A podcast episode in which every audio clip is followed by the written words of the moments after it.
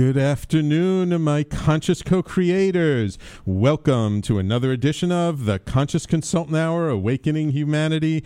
I am very, very pleased that you are here with me today.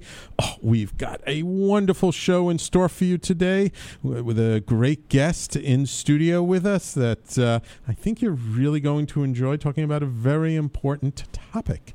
But first, of course, we have our quotes of the day from the universe and from Abraham. Let's see what the universe and Abraham have in store for us today. First, from the universe. Thinking brand new thoughts that you've never thought before is far more conducive to creating big life changes than thinking different varieties of the same old thoughts think about it. The universe. I think the universe having a little fun with us today, uh, reminding us that, you know, if we want to change, change starts with our thoughts. You know, it starts, I like to say, with our focus, with, you know, what are we thinking about? What are we ruminating on? What are we meditating on? And that, you know, if we keep focusing on the same old thing, if we keep thinking the same old way, we're going to get the same old results. We're going to stay in the same places. We're going to be eh, a little bit stuck, maybe. So, the more we shift our thinking, and you guys know it's not just about thinking, it's about feeling, it's about embodying different things as well. Um, but it starts, it starts with the thinking. So, as we learn to think different things, uh, we can now sort of come up with uh, different ways of doing things. You know, being open, being open minded.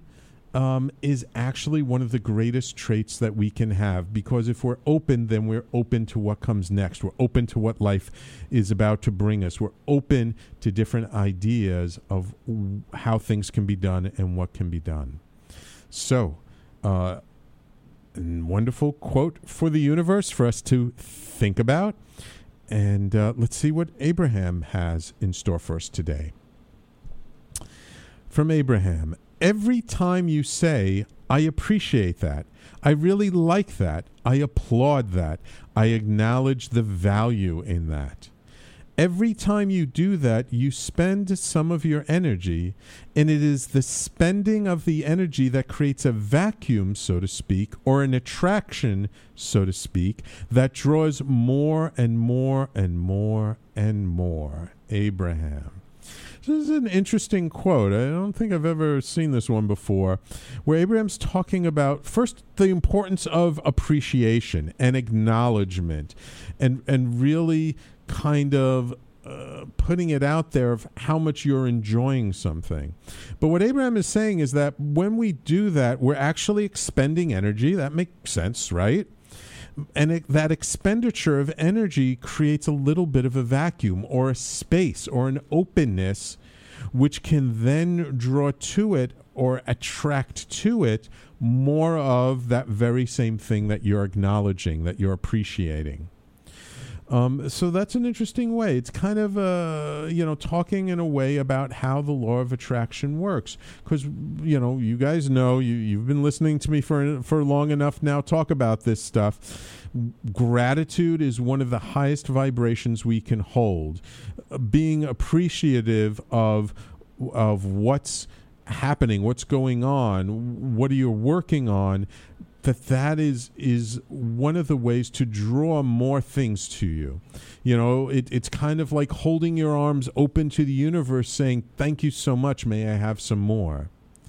And so what Abraham is saying is the kind of the mechanics behind that is that by opening up your arms, by appreciating what the universe has already brought to you, by by acknowledging it and and and really putting out the effort to be able to say like this is so wonderful that that way you're you're creating space for more of that to come. So this is really kind of why um, sort of appreciating something and, and being grateful for it actually brings more of that in because you're making the space for it. So that's an interesting way, an interesting quote, an interesting way to think about sort of the energy and and the the the sort of give and take and the flow of things and how uh, it it interplays in our life and allowing things to come in or not come in if we don't give the gratitude. And and these two quotes very much interrelate when you think about what the universe was saying before about thinking different thoughts. Well, if you can be grateful for something and, and sort of raise your vibration, you're thinking differently maybe about it. You can allow in more uh, changes, more um, things that can uplift us and change the way we look at the world, the life, and, and the universe. So, two uh, kind of interesting quotes, nice, short, and sweet, uh, from the universe and from Abraham. I uh, hope you enjoyed them. Um, of course, next week we'll have a couple of more uh, quotes in store for you. And uh, just to remind people, we are uh, live on Facebook on our Facebook live stream. We already have Jonathan, Ann, and Kevin. Thank you guys for tuning in. And let us flip around the camera while I introduce to you our guest today in studio, and it's someone who I've actually known for a while, and I invited back on the show because of the wonderful work he, he's done. Uh, it is my pleasure to introduce to you Mark Monchek, who is the founder and chief Chief Opportunity Officer, COO, but not your typical O, of the Opportunity Lab.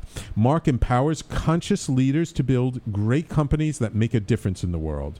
Mark has worked over the years with leaders from such organizations as Google, Apple, Etsy, Eileen Fisher, Taproot Foundation, GE, Goldman Sachs, the New York Times, Wharton, uh, NBC, Time Warner, United Nations, and the United Way of Greater New York to help them take their organizations to the next level of sustainable growth. And sustainable is a key word to keep in mind today. Mark is also a filmmaker, an author, and a public speaker. His work has been featured on Lifetime. Um, uh, uh, a Good B, Conscious Talk Radio, WCBS, Catalyst, Newsday, Working Women Magazine, and the San Francisco Chronicle. Mark's new book, the culture of opportunity how to grow your business in an age of disruption. Let me just show you real quick. This is the book. It's a great book. Is a compact manifesto that will show you how to thrive in the new world of business. The culture of opportunity provides a description of the need for cultures of opportunity case studies that demonstrate the process and the results and a toolkit to build your own culture of opportunity that is committed to doing well by doing good. I love that. Doing well by doing good. And it is my extreme pleasure to welcome Mark to the Conscious Consultant Hour. Welcome to the studio, Mark. Thanks, Sam. It's a pleasure and honor to be here with you today. Wonderful, wonderful, Mark. And, and we've kind of known each other for a little while. But um, for our audience, um, let's just give them a, a, little bit of background. Ooh, we got some some loving from the audience. Uh, what I mean, you're very much into this, um, uh, as they call it now, like uh, like um, social good uh, ventures, right? You, into you know doing business, but it's not just the typical dog eat dog way of doing business. It's about doing it in a more sort of conscious, um, collaborative way. What kind of brought you to that? I mean, were you always like that? I mean, from the time you were a kid, were you the guy with like the lemonade stand that like got three or four other kids and said, "Let's do this together," or was this something that sort of developed over time?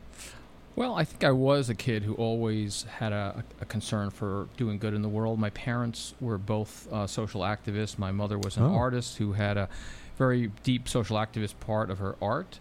Uh, my father was a physician, later on became a psychiatrist, and was very interested in heal- healing people, oh, okay. the people who couldn't afford to go to therapy, sure. or, or people who were put away in mental institutions who he helped to get out and help to uh, have a normal life. Oh. So uh, I was really brought up around the, the, the belief that you need to solve what my mother used to call the dog on the side of the road problem. Mm. So she would say that, you know, you would ride down the road and you would see mm-hmm. a, an injured dog on the side of the road and right. the typical person would say oh, i should stop for that dog maybe that dog looks really really sick maybe that dog's going to die but i'm kind of busy I'm, I'm, sure the person behind me will stop person behind uh, you comes back, slows down, and says the same thing, Thing, and very possibly nobody stops. Right. So my mother would say, you know, if I see a dog on the side of the road and I think that dog might die, I'm not going to wait for the person behind me. I'm going to stop and I'm going to make sure that dog doesn't die. wow. So, if we as a society, as a, as a culture,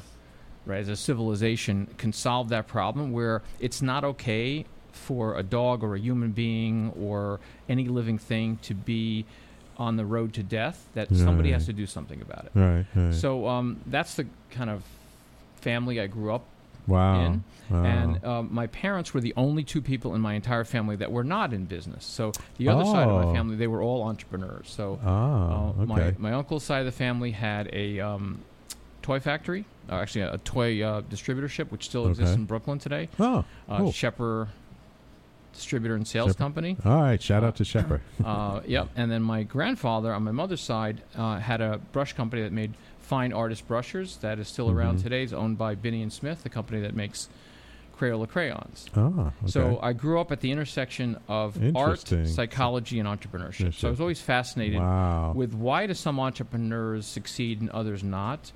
Why do some businesses hit a certain level and then stop? Why are some Hmm. entre- entrepreneurs having fun at what they're doing? Others are miserable.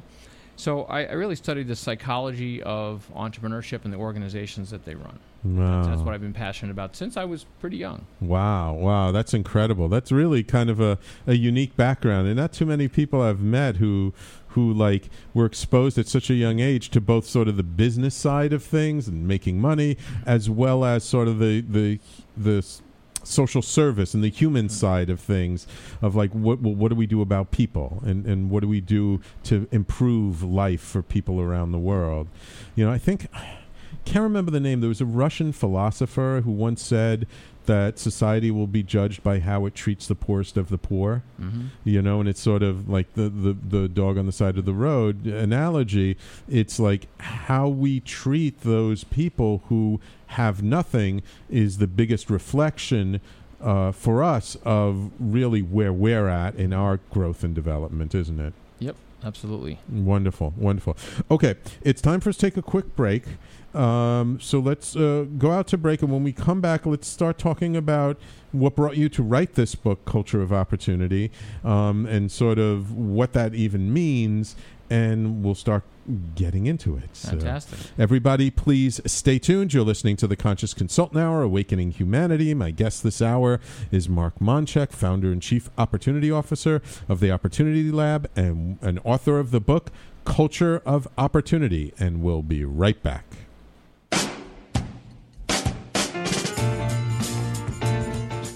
You're listening to the Talking Alternative Network.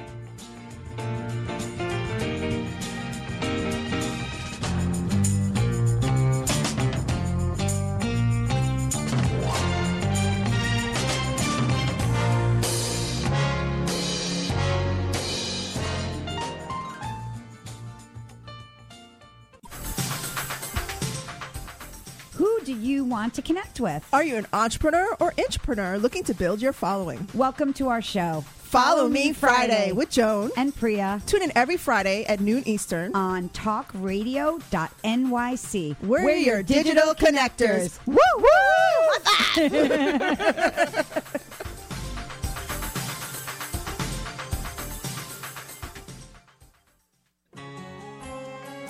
Talking Alternative Radio, 24 hours a day.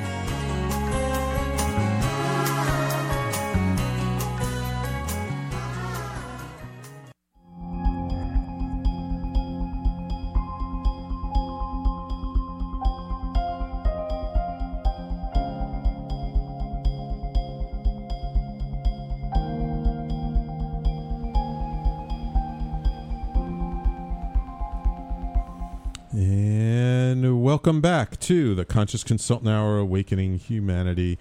Big shout out to all of our listeners on the Facebook live stream. And thank you, Dennis. I know he shared the video. Really appreciate Dennis. He's such a, a loyal listener.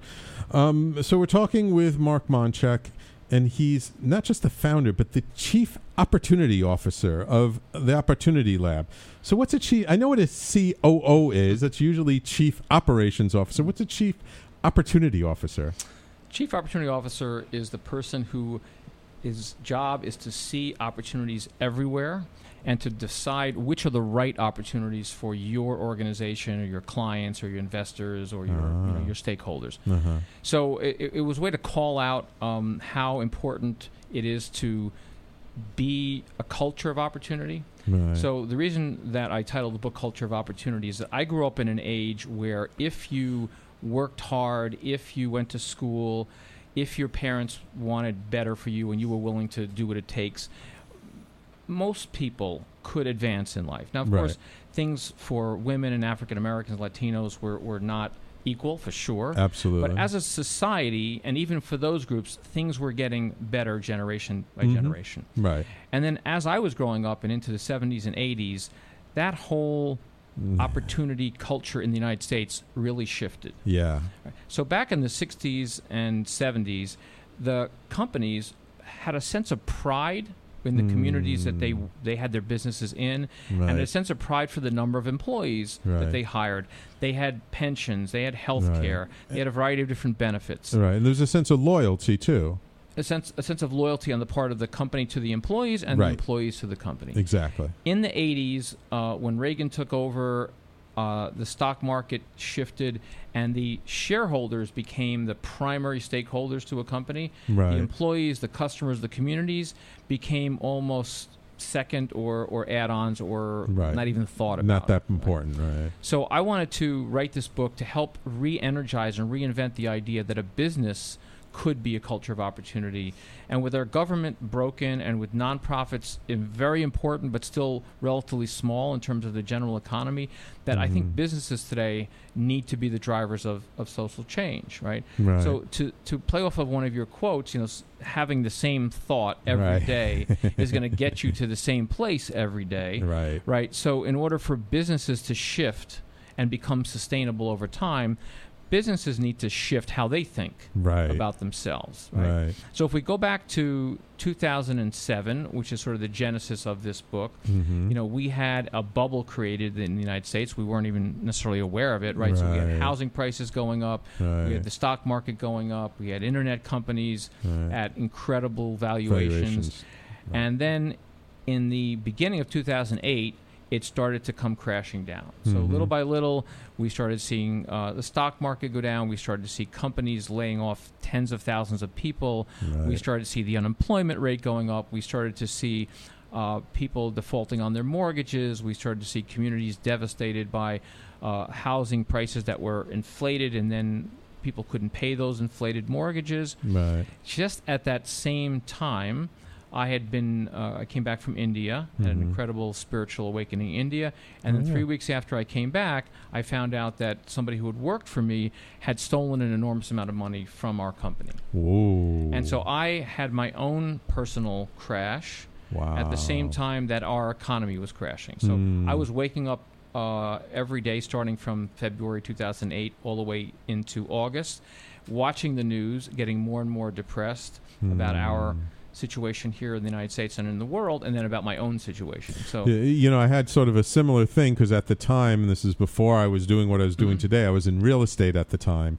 And I actually had this development project that um, I remember it was November of 2007 that uh, was about to get started, and then the bank pulled the construction loan, and I had put everything into this project my own money, my family money, even some outside investors.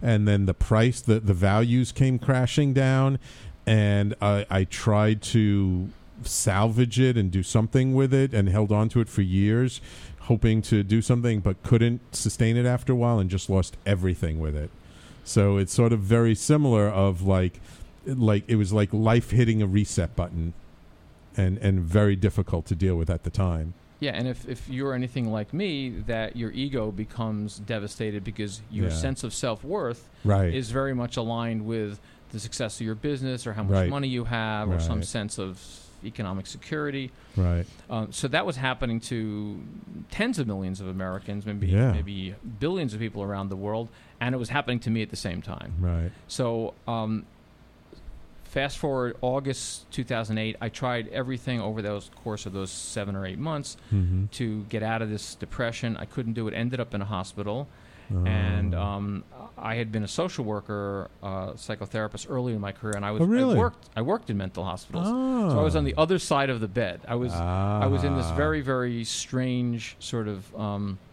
uh, deja vu, but from the other side situation. Seeing And- things from the inside uh, out instead of the outside. so it's a very yeah. humbling experience, you know. Yeah. And then Yeah. when when you wake up and you realize you still have a life, the word gratitude.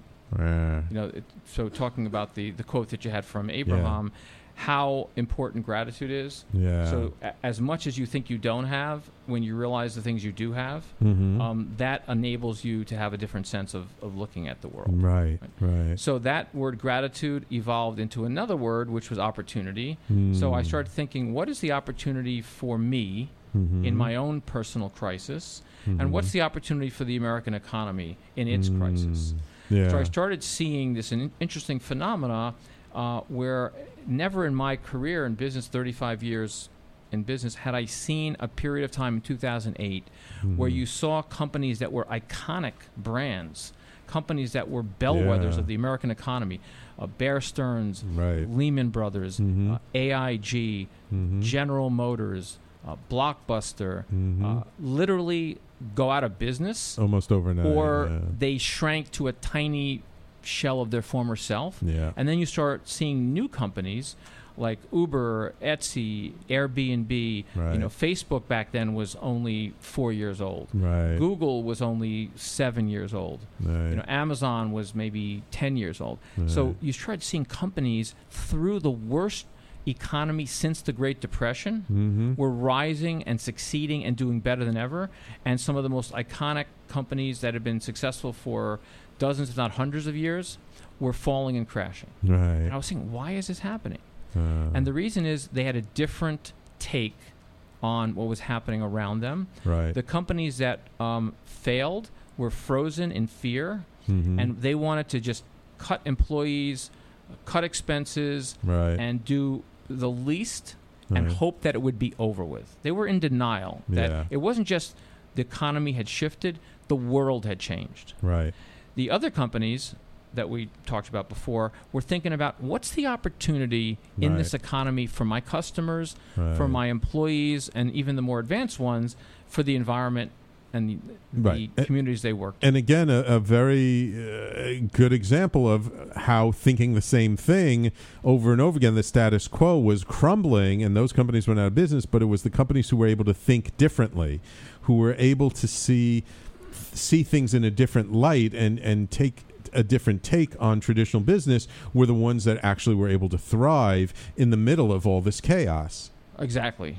That, that that's exactly the main point of the book is how do you think differently in a Mhm. world that's different and in the age of disruption so the subtitle of my book is right. uh, how to grow your business in the age of disruption is acknowledging we are in an age of constant disruption Yeah. constant change Right. and unpredictability yeah. so if you think that you're going to run a business based on predictability uh, you're thinking something that is no longer a reality. I'm not sure if it ever was, but there certainly was a lot more predictability right. than than there is now, and I don't think it's ever going to go back to being predictable. Yes. It may change in the way it's disruptive, but I think it's always going to be disruptive. Right.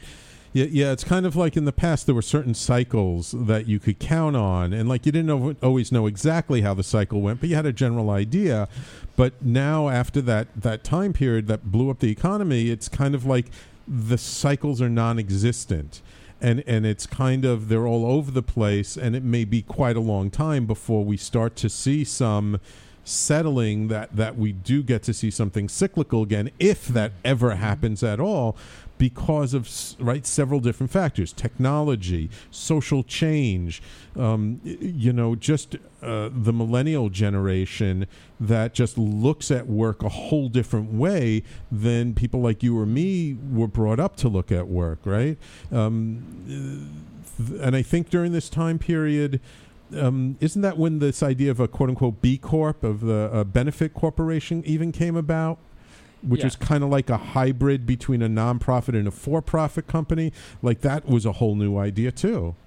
Uh, yeah, so that's a organization called B Labs, which is based in Philadelphia. They started the Mm. you know the B Corporation, sort of the good housekeeping seal of approval Right. for companies that want to actually be certified that they are really intending to be and are good for their customers, their employees, their communities, and the environment. So yeah, the the B Corp started. I don't know somewhere shortly after 2008, Yeah, uh, and it's it's taken off, and there are there are many many yeah. B Corps now, Yep. and some B Corps have been purchased by uh, publicly traded companies, so like Annie's Naturals, Mhm. uh, Ben and Jerry's, right. um, uh, Plum Organic. You know, Right. these are companies that were purchased by large multinational uh, companies like um, Campbell Soup and Right. Kraft and so forth. Right, and and and there's also sort of been a shift in attitude. Like a lot of, they say now, a lot of uh, people coming out of college when they look to work for different companies, they actually look to see like what is their um, sort of social, um, uh, um, uh, what is their s- social venture side of their business? Like, what do they stand for, and and what are they contributing to the world? Not just what product are they making. Yeah, the millennial generation, 90 million millennials, my daughter being one of them, Uh-huh. um, are are changing the face of the workplace because they want to work for a company that actually cares about their customers, their employees, and their communities. Right. They want to um, buy from those kinds of companies. They want to work in communities where there are those companies that are existing, and they want to enjoy their work and feel like Right. there's some there's a purpose to it and there's some sense of fun to it. So right. and so because there's such a large cohort in in the world, Right. uh, companies are now saying, "Wow, we really have to."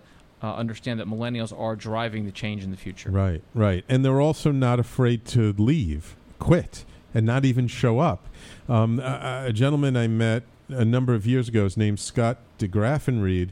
He was like I remember it was uh, when he was he was one of the first people I know who started looking at sort of the millennial generation and how they were different from people came before, and he was like I, I forget what he was doing. He was like a human resource consultant, and he was reviewing companies like um, exit interview forms to see like why were people leaving the company because the company was having a hard time with retention rates, and so typically they had like a couple of different boxes of of why of how someone left, like you know two weeks notice, uh, you know called in and, and decided not to come, whatever. And then there was a a new like written in checkbox.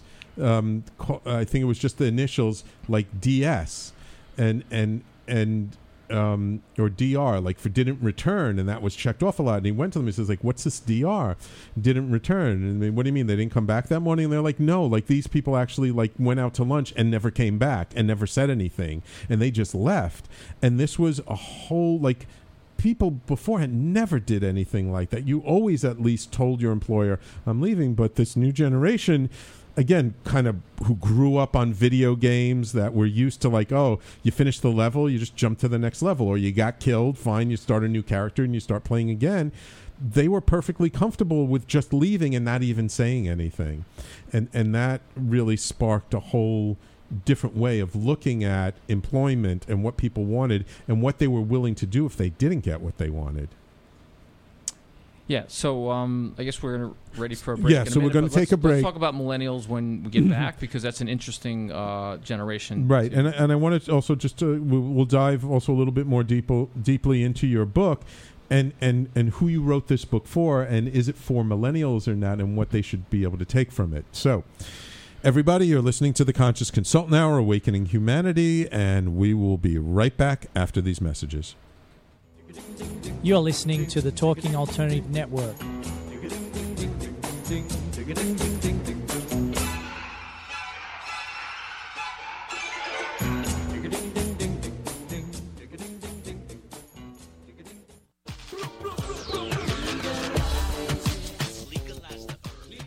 If you have an interest in marijuana, you want to know about marijuana, law, policy, and culture, then feel free to join me, Joseph A. Bondy, every Friday at 11 o'clock in the morning on my show In the Know 420 on TalkingAlternative.com. legalize the herb to continue to resist the passage of this necessary legislation. Hi, this is Rob Kay, And I'm Callie Alpert. and we're hosts of the Rob and Callie Show. Are you looking for a show that talks about real stuff like life, love, the pursuit of being yourself? Then you have come to the right place because we cover topics ranging from chivalry to gratitude to your relationship with money and everything in between. So listen to us on the Rob and Callie Show Tuesdays, 8 to 9 o'clock Eastern Standard Time on talkradio.nyc.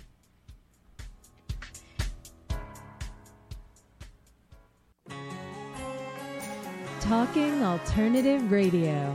24 hours a day.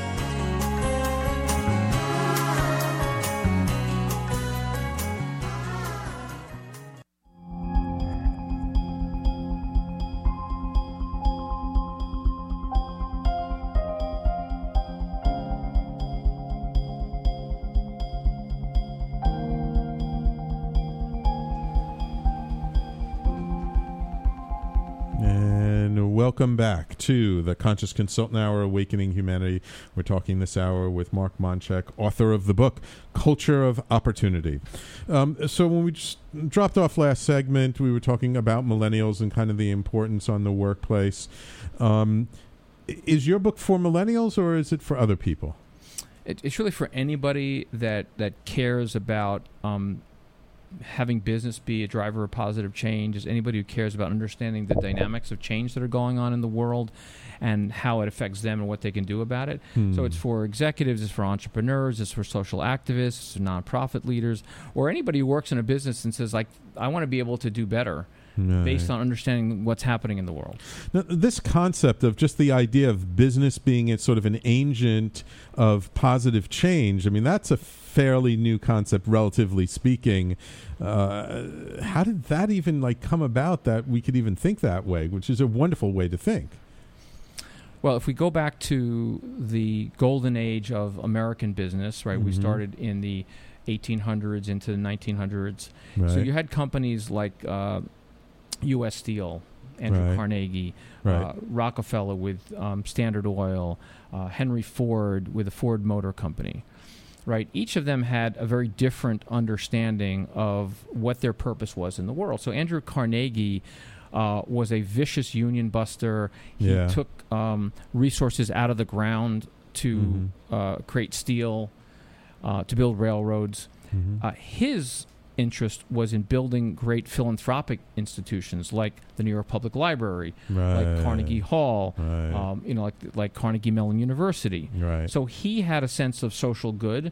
Uh, his sense of social good was uh, we will be as profitable as we can be, and then once we're that profitable and powerful, then we'll give back. Right. Right. If you look at Henry Ford as an alternative, Henry Ford uh, priced the Model T, right, the 1st Mhm. American uh, consumer culture car, Yeah. at eight hundred dollars a car. Why?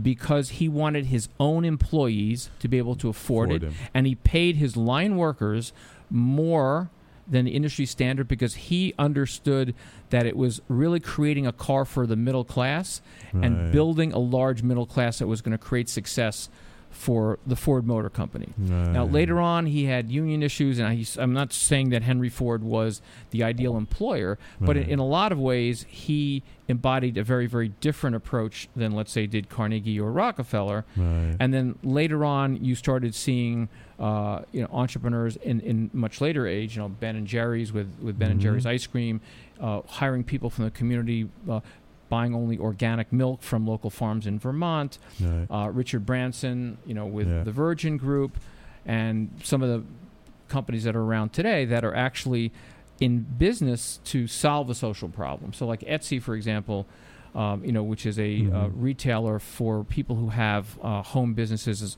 artists and artisans and Mhm. people, craftspeople. They wanted to create a market for people who could not start their own retail store, who lived in a rural area, or, Right, or right. even indigenous people around the world who had no Mhm. way to sell their goods. So I think there is now a convergence of understanding that if business does not have a good purpose, does not uh, help in some way, Mhm. then it will no longer be sustainable over decades because uh, millennials won't want to work for that company. They want to buy from Mhm. that company. And when you Mhm. ask people, would they choose a company that's doing good over any other company?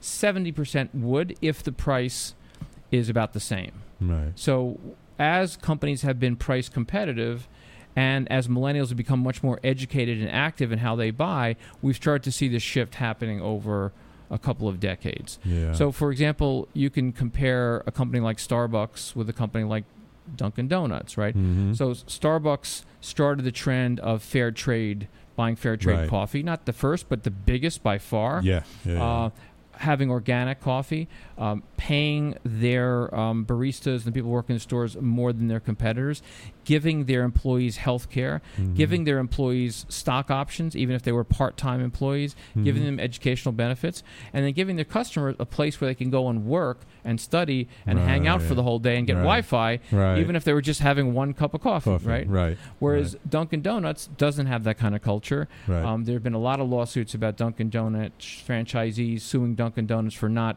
honoring, you know, their commitment to their uh, franchisees Yeah, and yeah, so forth. So we have choices now that we didn't have before, Right. Right, and the more educated you are, you can decide that I'm not just voting every four years for president. I can literally vote hundreds of times a week Right. for the companies that I buy from.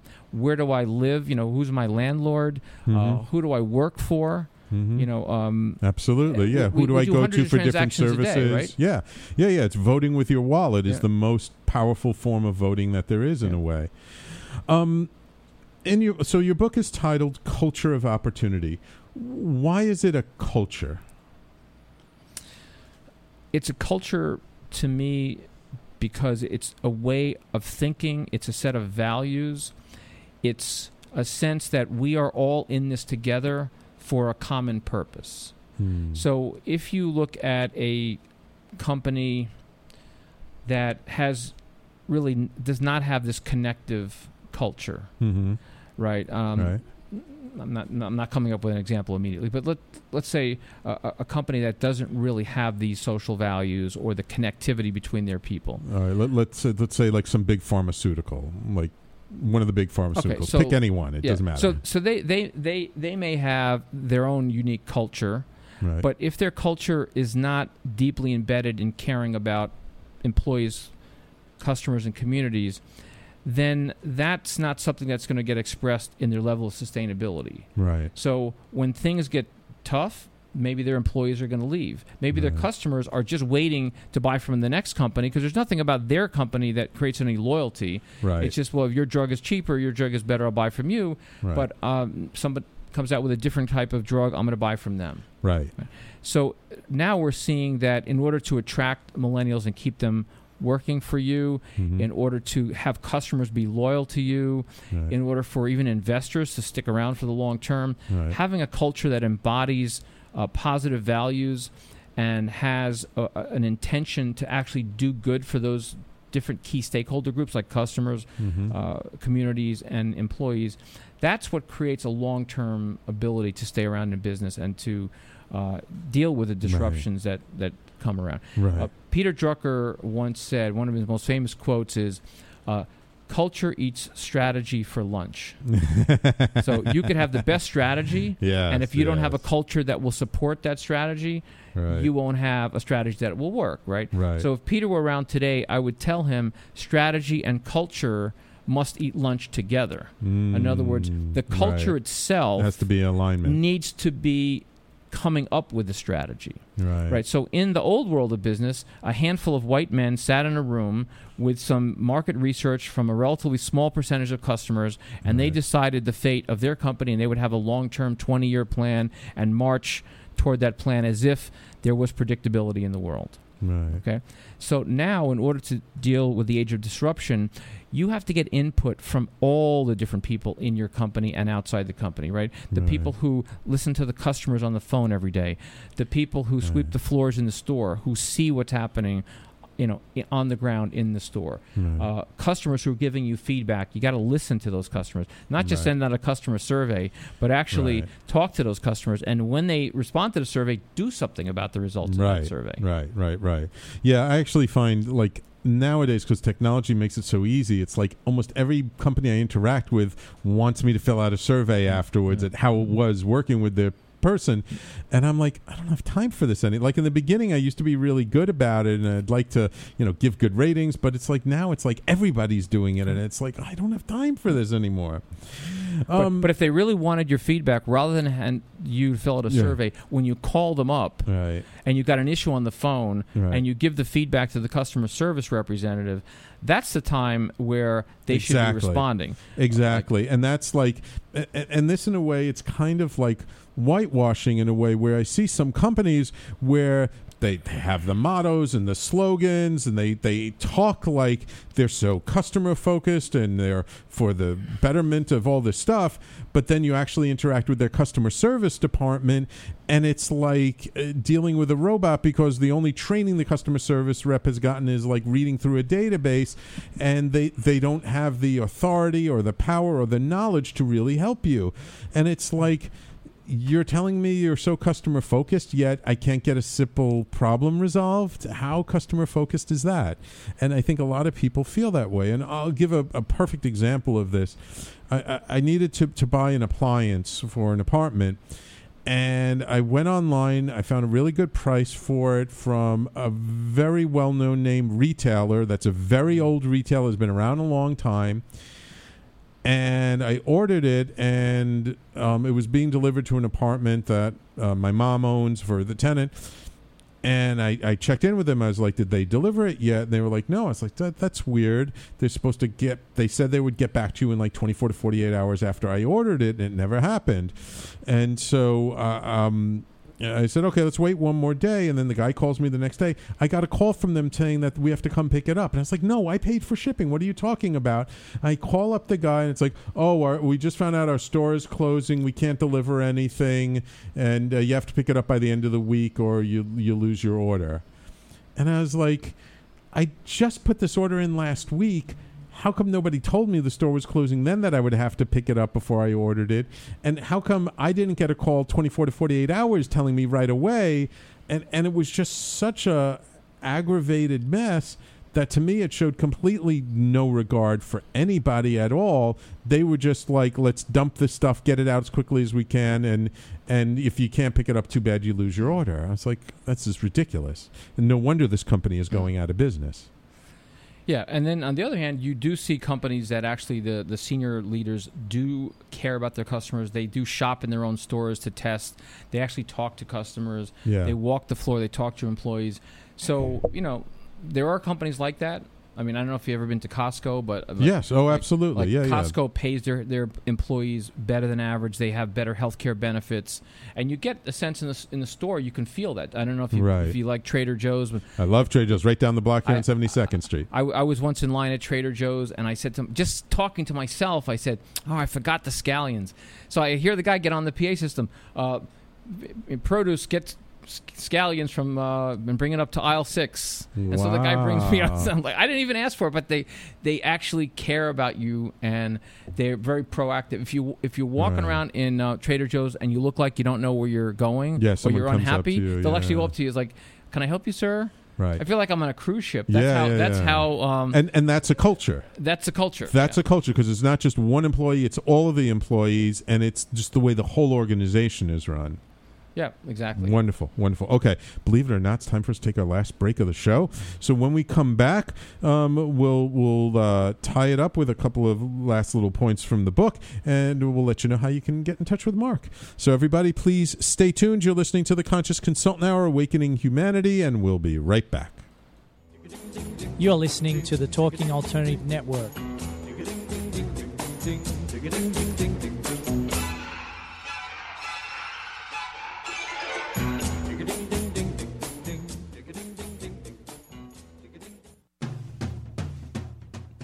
Are you into comics, movies, and pop culture at large? What about music and TV? Then you're in for a treat. This is Michael Dolce, your host on TalkingAlternative.com. I've been professionally writing comic books, screenplays, and music articles for almost 15 years. Catch my show, Secrets of the Sire, at its new primetime slot, Wednesdays, 8 p.m. Eastern Time, and get the inside scoop on the pop culture universe you love to talk about. For more info, go to secretsofthesire.com.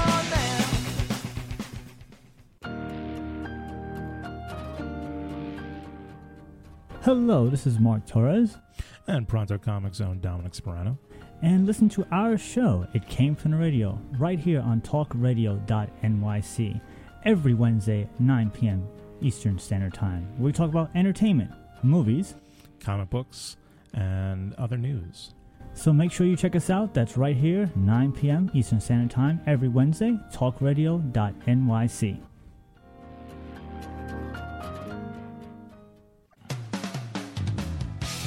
TalkingAlternative.com.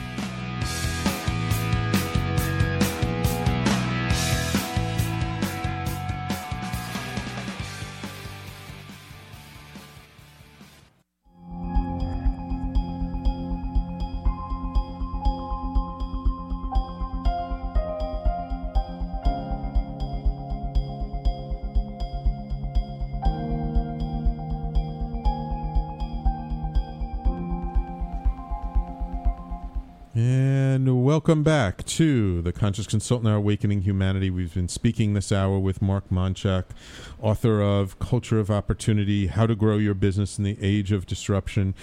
Mark, what do you hope people who read your book will get out of the book? What's your intention? My intention is to understand that we have a choice, going back to the dog on the side of the road problem. Right. We have a choice to stop, to care, and to be proactive in our life, not just to think the same thoughts over and over, Over again, again. and be frustrated. Uh, we can choose who we work for, we can choose how we work, we can choose who we buy from, where we live. Now, of course, I'm not saying those choices are easy. I'm not saying that um, everybody has equal choices.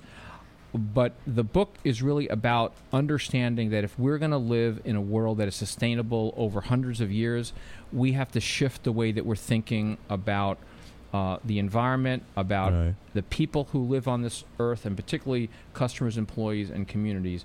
And if we can do that, and we are seeing a big change Right. in that, Mhm. um, then we can have a much, much better world. Right. And rather than waiting for government to do something, we could wait a long time. Yeah. Uh, that, that businesses can be and need to be, and in many cases are being the drivers of social change. And you, as an employee, as an executive, as an entrepreneur, as an investor, uh, as a uh, partner in some way, whether you're a vendor or some wherever you are in this in the ecosystem of the company, you can actually do something Yeah. uh, to make a world better through your interactions with business.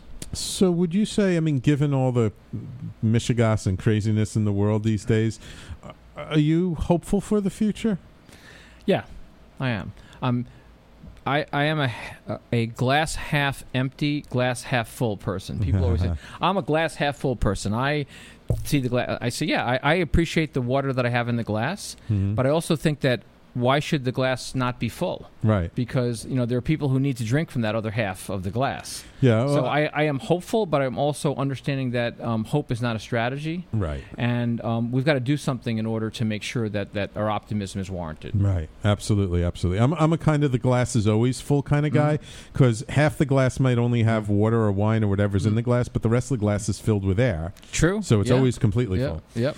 Um, so now you operate out of a very interesting space uh, called the Center for Social Innovation, and I was wondering if perhaps you could just talk about that as uh, this is very much an example of a place that creates a culture of opportunity, isn't Uh, it? Yeah, great. So the Center for Social Innovation, which I am a founding member of, it's at 601 West 26th Street, all the way to West Side near 12th Avenue. Mhm. And going back to our conversation about millennials, our members probably we have 70 to 80 percent of our members are millennials. So. Mm. Um, I have, and being a father of a millennial, very protective of the idea of millennials. I think we're in an era of millennial bashing. So a lot of the critique is millennials are selfish. Millennials are. Um, uh, Entitled. entitled. You know, they're lazy. They can't stick to anything. First of all, there's 90 million millennials, so Right. you can't make a generalization about 90 million people. Absolutely. Um, I will tell you that if you go and see the millennials who work out of the Center for Social Innovation, they are very different from the stereotype that people have. Right. And I'm very, very much wary of stereotypes of any group. Right. But our millennial cohort is extremely ambitious. They're extremely hardworking. Mm-hmm. They are very committed. Um, they are very consistent, and actually, we keep them as members over a fairly long period of time. I mean, we've been only we've only been around for four years, but we've had a lot of Mhm. our members stay and stay with the same organizations over a long period of time. Why? Because they care about the organizations. The organizations care about them. The center cares about people. We try to create a really humane and fun and sensitive and funky Right. workplace where you can really be creative. So we have Right. 220 small organizations, Wow. social enterprises, and nonprofits.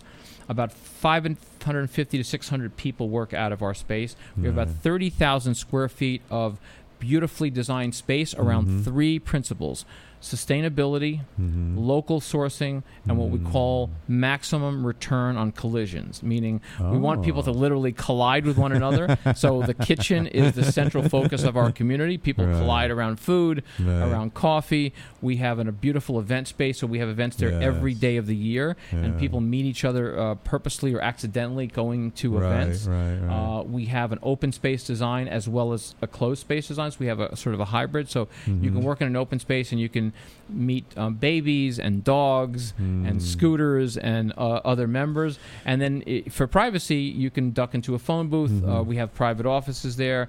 We have five conference rooms where you can have some privacy. Mhm. So we really have, I think, a, a very innovative and very unique sense of how design creates community Yeah, right, and how right. community creates sustainability. And, and do you guys? I think you used to. I don't know. Do you still do like a community lunch on like Fridays or Uh, community dinner? Wednesday, oh, Wednesday, Wednesday? twelve thirty. We have our Oh. salad club community lunch, so you can come over and you can join us. You can get a tour Oh. uh, on a Wednesday.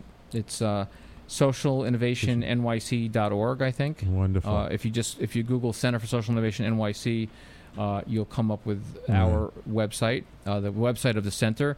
Our company is the Opportunity Lab, Right. uh, so we're www.oplab.com. We're a member of the Center Right. for Social Innovation. And so, what does OpLab do?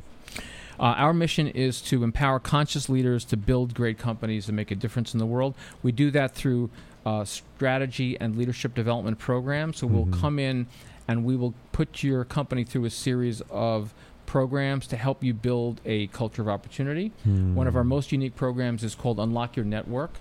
So Hmm. we do a whole program for companies to unlock their social networks Ah. um, and to show you that you actually have all of the resources that your company needs Mhm. to solve whatever problem that you have. Uh, Hmm. we will build a map for you, and that map will show you the key people, organizations, markets, sources of capital, knowledge and communication. When you see it as an interconnected ecosystem, you will be amazed that you have far more resources that you than you even knew. right, and once you right, is- right. identify the goal that you want to reach, we will help you find those resources from your existing community to Oh, reach that goal. Beautiful.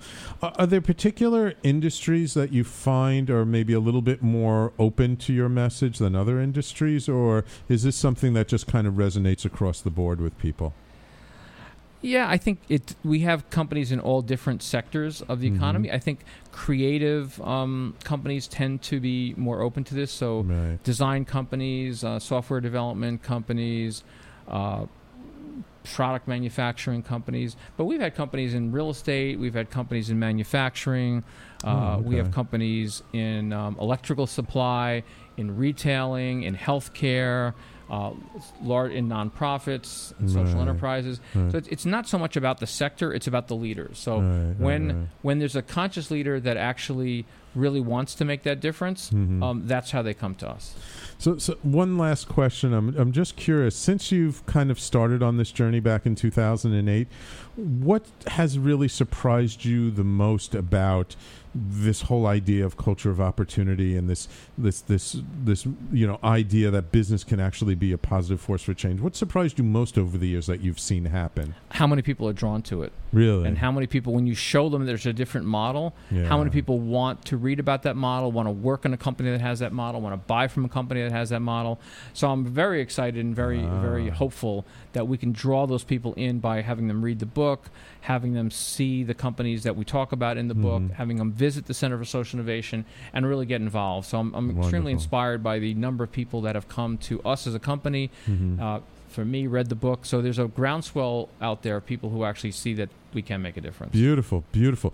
Uh, the name of the book is Culture of Opportunity. Where can people get it? Uh, you can go to Amazon and just Google Culture of Opportunity or my name, Mark Monchek. You can go to our website and find a link to it there.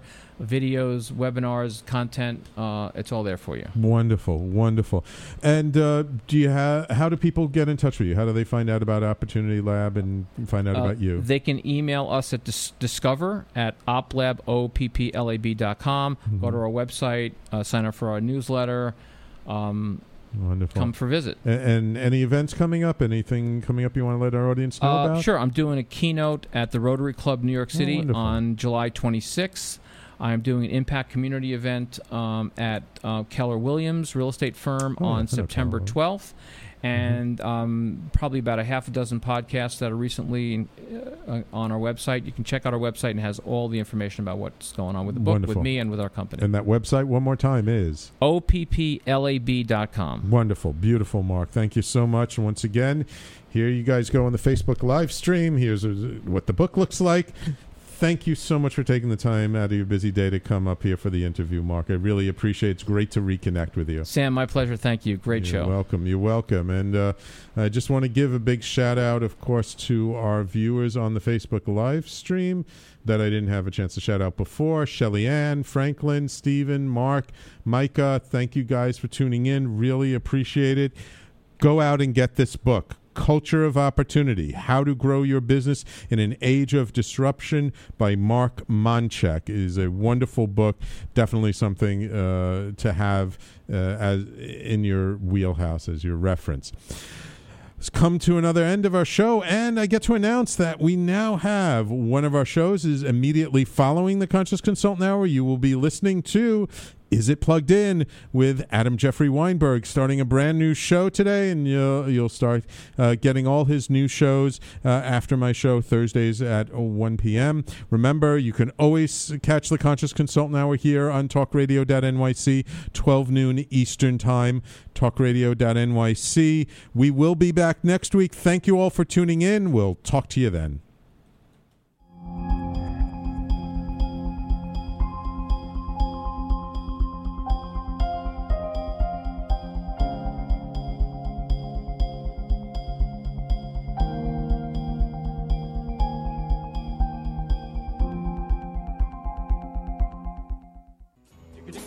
You're listening to the Talking Alternative Network.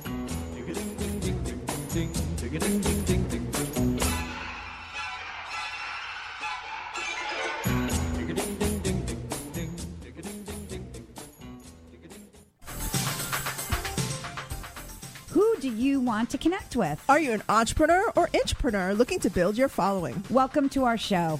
Follow Me Friday with Joan and Priya. Tune in every Friday at noon Eastern on talkradio.nyc. We're, your digital connectors. Woo woo!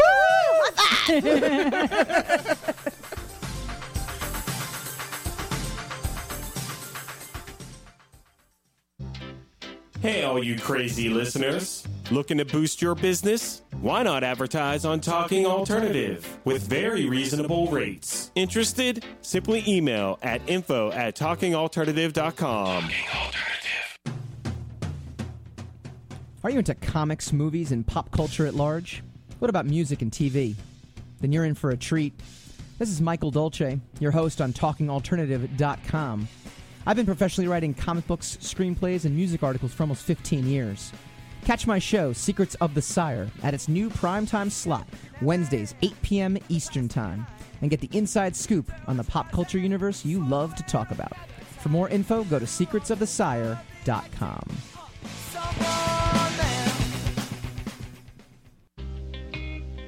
You're listening to the Talking Alternative Network at www.talkingalternative.com. Now, broadcasting 24 hours a day. Hi, this is Rob Kay. And I'm Callie Alpert. And we're hosts of The Rob and Callie Show. Are you looking for a show that talks about real stuff like life, love, the pursuit of being yourself? Then you have come to the right place because we cover topics ranging from chivalry to gratitude to your relationship with money and everything in between. So listen to us on The Rob and Callie Show Tuesdays, 8 to 9 o'clock Eastern Standard Time on talkradio.nyc.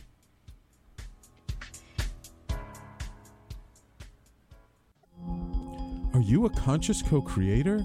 Are you on a quest to raise your vibration and your consciousness? I'm Sam Leibowitz, your conscious consultant, and on my show, The Conscious Consultant Hour Awakening Humanity, we will touch upon all these topics and more. Listen live at our new time on Thursdays at 12 noon Eastern Time. That's The Conscious Consultant Hour Awakening Humanity, Thursdays 12 noon on talkradio.nyc.